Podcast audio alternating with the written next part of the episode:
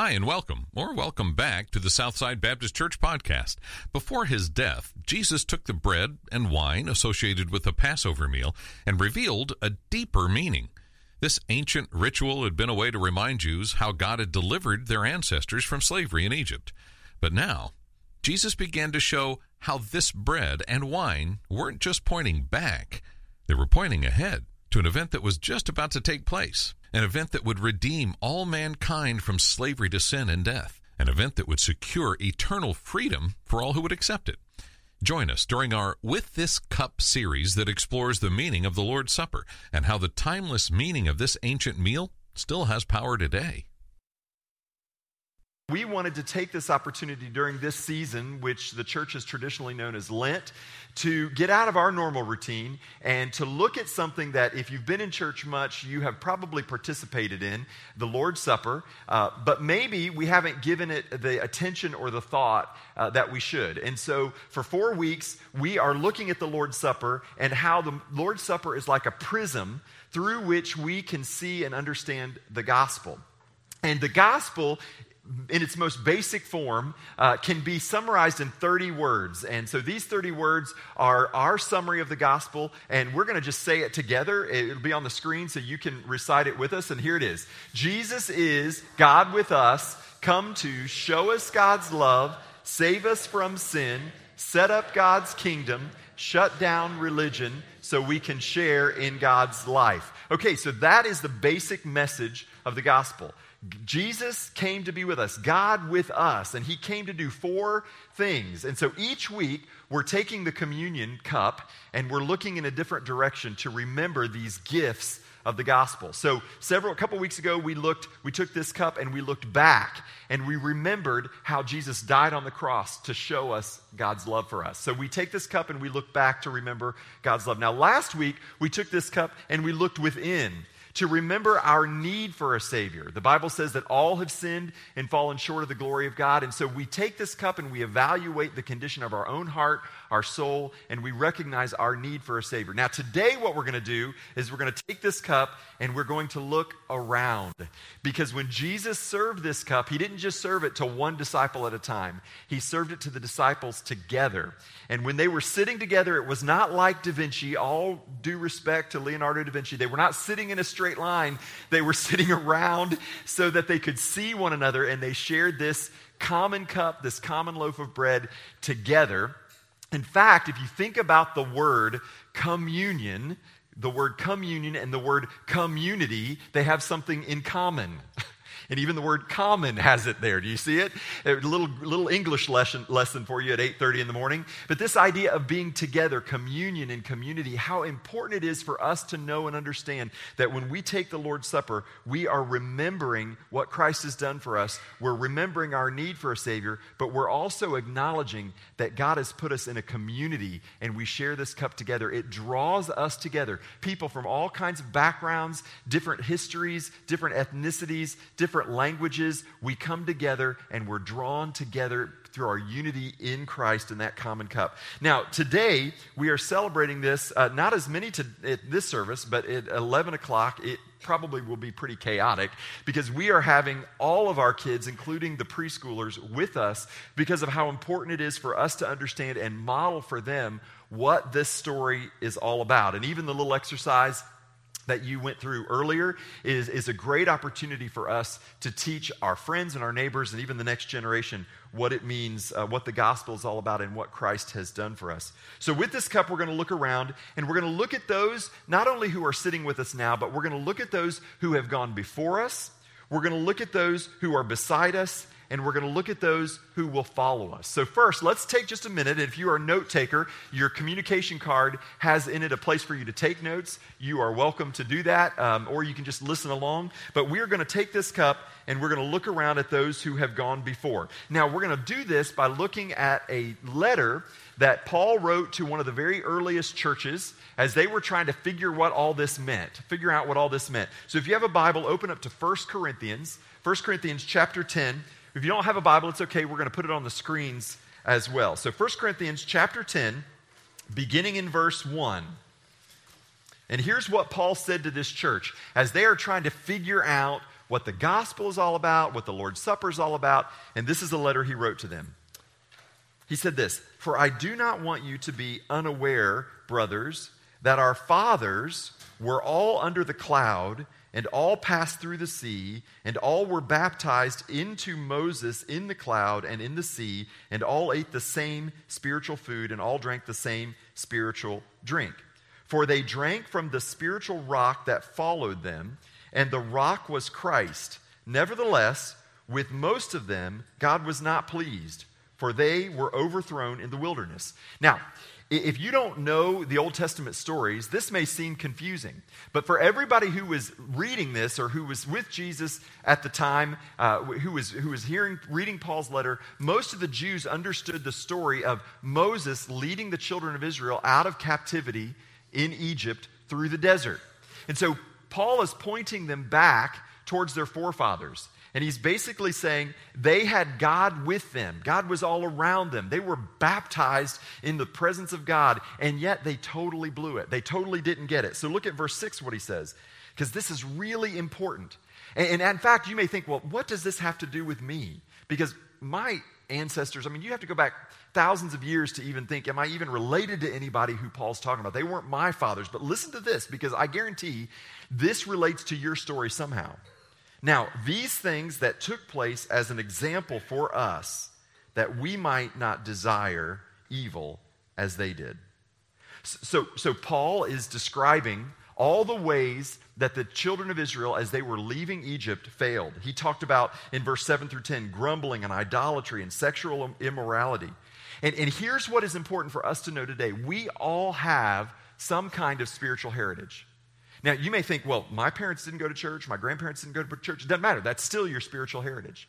You have gained some spiritual heritage from somebody in your family. It, for some of you, it's a great spiritual heritage and you were raised knowing and understanding what Christ has done for you, you can't even remember a time when you didn't know Jesus. For others, that's not your story at all. But here's, the, here's what's so cool is the Bible tells us consistently from beginning to end that no matter what your spiritual heritage is, God can use that spiritual, spiritual heritage to teach you something today if you will just recognize it.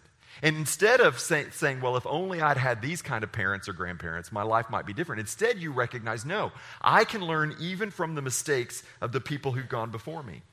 Some of you have heard me tell this story before, uh, but I did not come from a family that was really involved in church. In fact, back through my family history, there are generations and generations of brokenness and addiction and all kinds of pain and all kinds of struggle. My uh, grandfather, my, my mom's dad, um, actually left, abandoned his family, my grandmother, with six kids.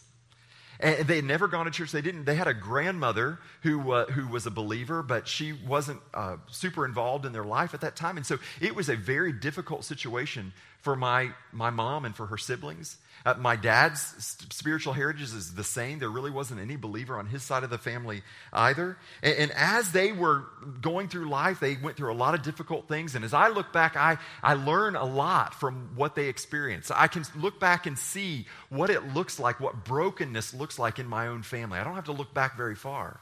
But my uncle, my mom's uh, brother, uh, when, when I was just a, a boy of about five, uh, my mom was a single mother. Um, she was 20 years old, so you can do the math there. my uncle, her uncle, or her brother was 18 years old. We were all living together in one house in a little farm town. My uncle was a senior in high school. I was in kindergarten. It's all in one school. But my uncle used to work after school at a farmer's at this for this farmer in town.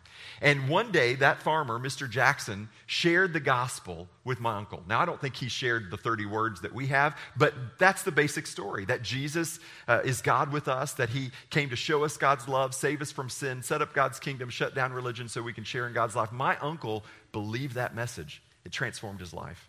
My uncle shared with my mother. And I remember the day my mom was baptized because church was a new experience for me. Here I am, five years old, and we start going to church on Sundays. And I remember sitting in the pew, looking up there, not understanding anything anybody was saying, but I remember the morning my mom got baptized. That's a spiritual, spiritual heritage. You all have a spiritual heritage as well. Here's what we're going to do I want you to take just a few minutes and discuss with those around your table the questions that your table host has, and then we'll get back together and go on to the next point.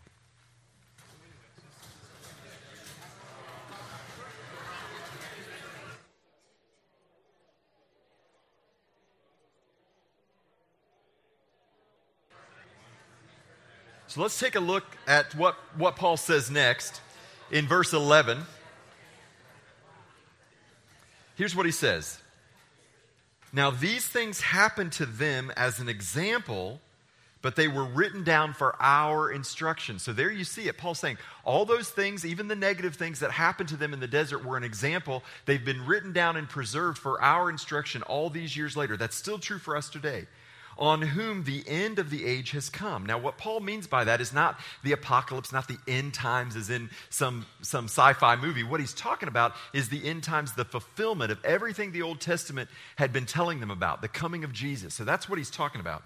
Therefore, let anyone who thinks that he stands take heed lest he fall. Be aware, be watchful. Watch out for those family patterns and, and, make sure that you're not falling into the same mistakes your forefathers made. No temptation has overtaken you that is not common to man. God is faithful, and he will not let you be tempted beyond your ability. But with the temptation, he will also provide the way of escape that you may be able to endure it.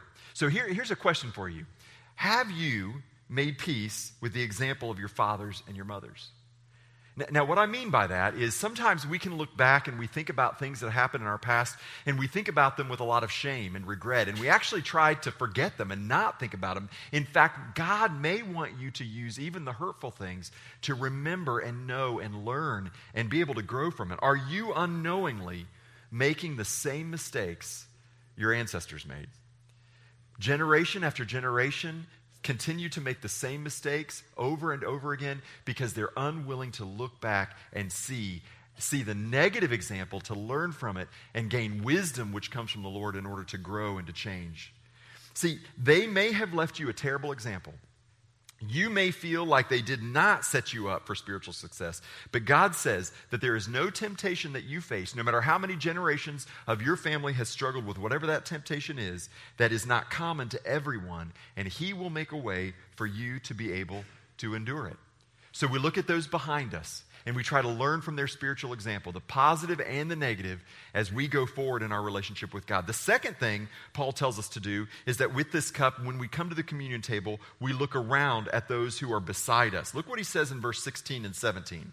The cup of blessing that we bless, and they would have known he was talking about specifically about the communion cup, is not a participation, is it not a participation in the blood of Christ? The bread that we break, is it not participation in the body of Christ? Because there is one bread, we who are many are one body, for we all partake of one bread. When Jesus took the bread, he broke it and he shared it with the disciples. And it was symbolic not just of his body being broken, certainly that's true, but of all the pieces being distributed to all the people at the table, the people who were with him. It was binding them together in that common experience. Broken relationships can be reunited through the bonds that we find in Jesus Christ. That God actually is not just in the business of reconciling us to himself, He's in the business of reconciling us to each other and as we come to the communion table, as we come to the Lord's Supper table, we're reminded that we can be brought back together. And Paul gives us the key for how that happens. Look at verse 23 and 24. All things are lawful, but not all things are helpful. All things are lawful, but not all things build up. Let no one seek his own good, but the good of his neighbor. Now, here's what Paul is saying to these Christians because some of them are a little confused because they have heard the message that, you know what, we're no longer bound by the law of Moses, that Jesus has fulfilled the law and he has set us free, and therefore they were living freely. They were doing anything they wanted to do without consideration. But Paul says that's not a good idea because you're not taking into consideration that everything you do may not be helpful. It may not be used to build each other up because Jesus gave us one law, and that was that we were to love God and we're to love others. So, what does love require of me? The Corinthians weren't asking that question anymore. What does love require me? And so, Paul gives this really practical example in verse 24. Let's look at it. Eat whatever is sold in the meat market without raising any questions on the ground of conscience, for the earth is the Lord's and the fullness thereof. If any of the unbelievers invite you to dinner and you are disposed to go, eat whatever is set before you without raising any question on the ground of conscience. Now, the reason this is such a big deal is because the Jews had very strict dietary laws. And so, all these people who come to faith in Christ were used to abstaining from all kinds of good food, like lobster and shrimp. And, I mean, eh, all the food that we love so much and that's really expensive, they could not eat that food because it was unlawful. But what Paul is saying is hey, listen, don't worry about it. If you're in the meat market and you're buying, just buy what's there. Don't worry about it. If you're going to a friend's house and they invite you over, one of your neighbors, go over, participate. It's okay. It's, it's, it's all right. Then he goes on, but but, and this is an important but, that part is you're no longer bound by the law. This next part is how we're bound to each other who are around us. But if someone says to you, this has been offered in sacrifice, meaning like a pagan ritual, then do not eat it for the sake of the one who informed you and for the sake of conscience. I do not mean your conscience, but his. For why should my liberty be determined by someone else's conscience?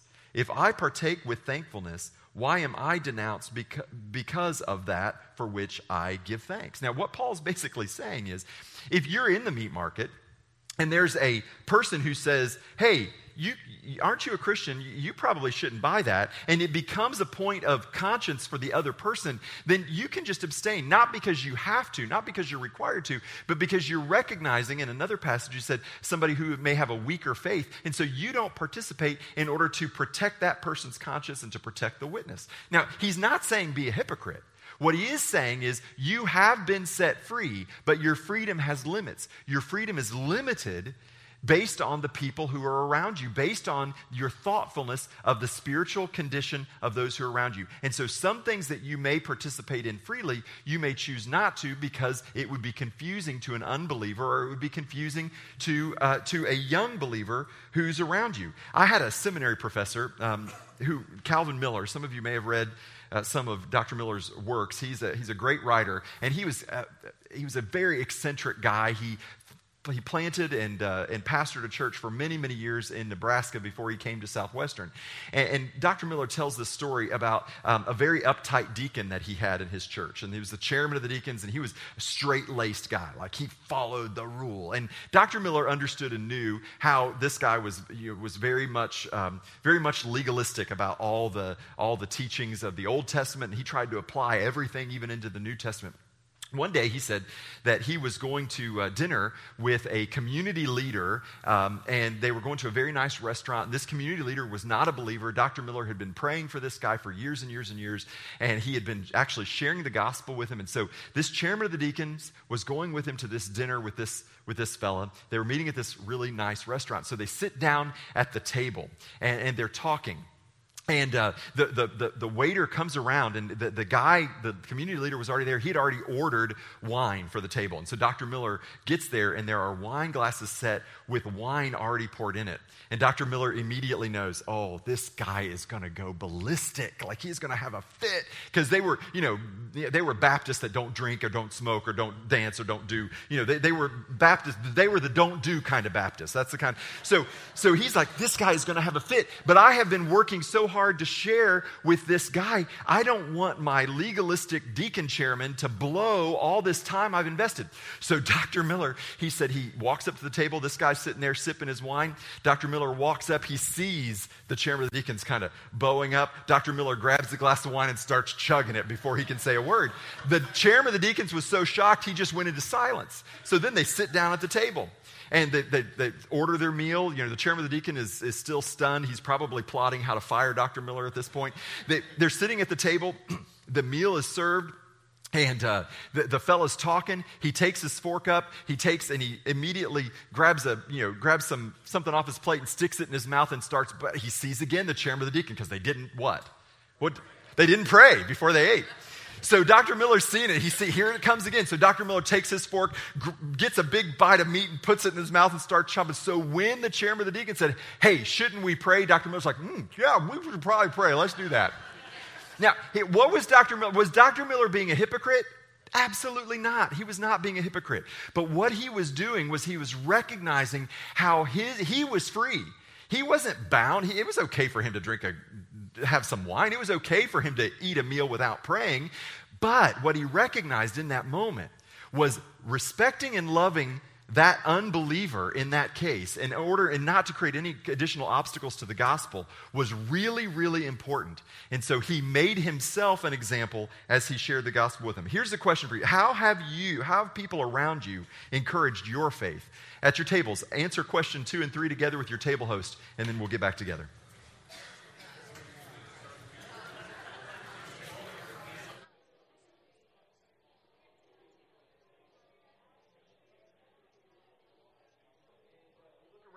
those who've gone before us. We look around and we see those who are beside us. And finally, with this cup, we look around at those who will follow after us. So, those who came before us, those who are beside us, and those who come after us. Look what Paul said next 1 Corinthians 10 31. So, whether you eat or drink, or whatever you do, do all to the glory of God. Give no offense to Jew or to Greek or to the church of God, just as I try to please everyone in everything I do, not seeking my own advantage, but that of many, that they may be saved.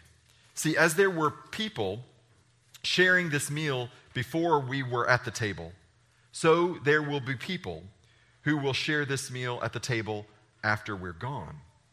And what Paul is saying is let everything about your life, everything you do, from what you eat to what you say to every action that you have, be for the purpose of trying to draw people to the message, to the hope of Jesus Christ. Live your life in such a way that whatever you're doing, not just you're not just saving it for worship on Sunday, but you're living your life as an offering, as a worship offering to the Lord. Because there are always people who are watching you. See, this meal doesn't just bind us together here in the present, but it connects us with those who've gone before us, and it continues to connect us with those who come after us. Isn't that an amazing thing to think about? I don't know if you think about this when you take communion, but you are participating in something. You're participating in a meal that has continued from the time Jesus offered it in the upper room as he took that Passover meal and assigned the new meaning to it. There has been a continual succession of people who believe in Jesus gathered around tables for the centuries. People in countries where they're doing it in the dark for fear of the government might come and arrest them. People who are doing it under trees in Africa. People who who, who have done it in great cathedrals. People down through the ages have shared this meal. It is our time right now as we share this meal. But it isn't just our time because it's about those who will come after us and the legacy that we leave. How faithful will we be to share the meaning of this meal with the generations that are yet to be born? How faithful will we be to live our lives in such a way that they point people to the truth of the gospel. At Southside, we say that we are a multi generational church with a next generation vision. What that means is that we are a church that celebrates the fact that we have five generations worshiping together. But we recognize and know that the mission field is always the next generation. That we have to live our lives to leverage our stories, both the good and the bad, towards the future for people to know and understand the gospel. So I told you about Mr. Jackson sharing with my. Um, with my uncle, my uncle sharing with my mom. We started going to church. And, and I remember the day she was baptized. And then there, there's another worship service that I remember. And it was whenever that little church, however they decided to do communion, uh, I don't know what rotation they used, but on this particular Sunday, I remember I would go to church with my mom and my uncle, and we would sit there in the, this one particular pew, and they would sit on either side of me. And my mom would always have some crayons or something for me to color on while I sat there and had to listen. And, and one day, um, it, I realized that uh, they were doing something really cool because um, it was snack time. They were passing out snacks in the worship service. This now this is finally getting good. I've been wondering where the snacks were. So they've got this tray and they're passing out these snacks, and I can see it. And we're sitting far enough back, I see what's going on. So I put my, my pencils down, my crayons down, and I'm paying attention finally. And here it comes. And the, the tray comes to my, my mom, and my mom takes the tray and she passes it over me to my uncle. And they didn't give me any of the crackers. I'm like, that's not fair. That's not even very nice.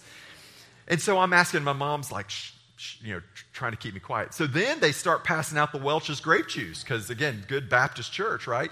They start passing out the Welch's grape juice. And wouldn't you know, they did the same thing. They just passed that tray right over me, didn't give me any of it.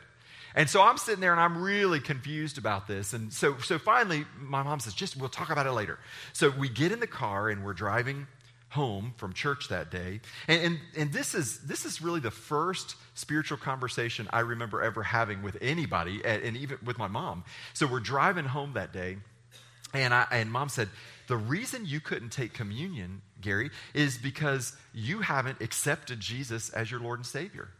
And, and so this is a this meal is uh, is a meaning that the body of Christ, that you accept Christ as your Savior and, and the body that was broken for you and the blood that was poured out for you. And she tried the best she could as a new Christian herself to explain to a five or six year old little boy what it all meant. Now, here's why I tell you that story. Uh, because in that one story, uh, I can look back and I can remember and see how the gospel has affected my family, how it transformed it.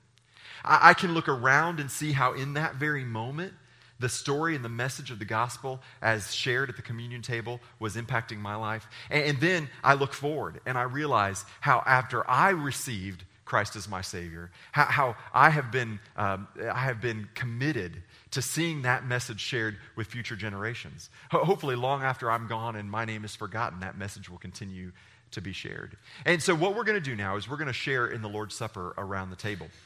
And your table host is going to guide you in that, read some scripture, pass the elements out, and then you're going to continue the conversation. Now, this is not a somber, silent Lord's Supper. In fact, I, I think we've done a little disservice uh, to that first Lord's Supper by the way we practice it in silence, because I think there was a lot of talking and sharing, maybe some crying, and yeah, there were moments of silence with some of the things Jesus said, but I think this was a meal they shared. So I want us to do it in that spirit as we share the elements. Your table host will guide you through it. Before they do, let me just pray for you.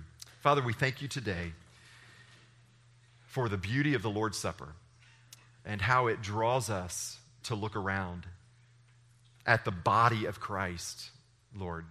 The body of Christ through the ages, to those who've gone before, to those who are sitting around us at this table right now, and to those who will come after us. Lord, may we be found faithful to continue to share the hope and the love of Jesus, not just in the elements of the Lord's Supper but through every aspect of our life.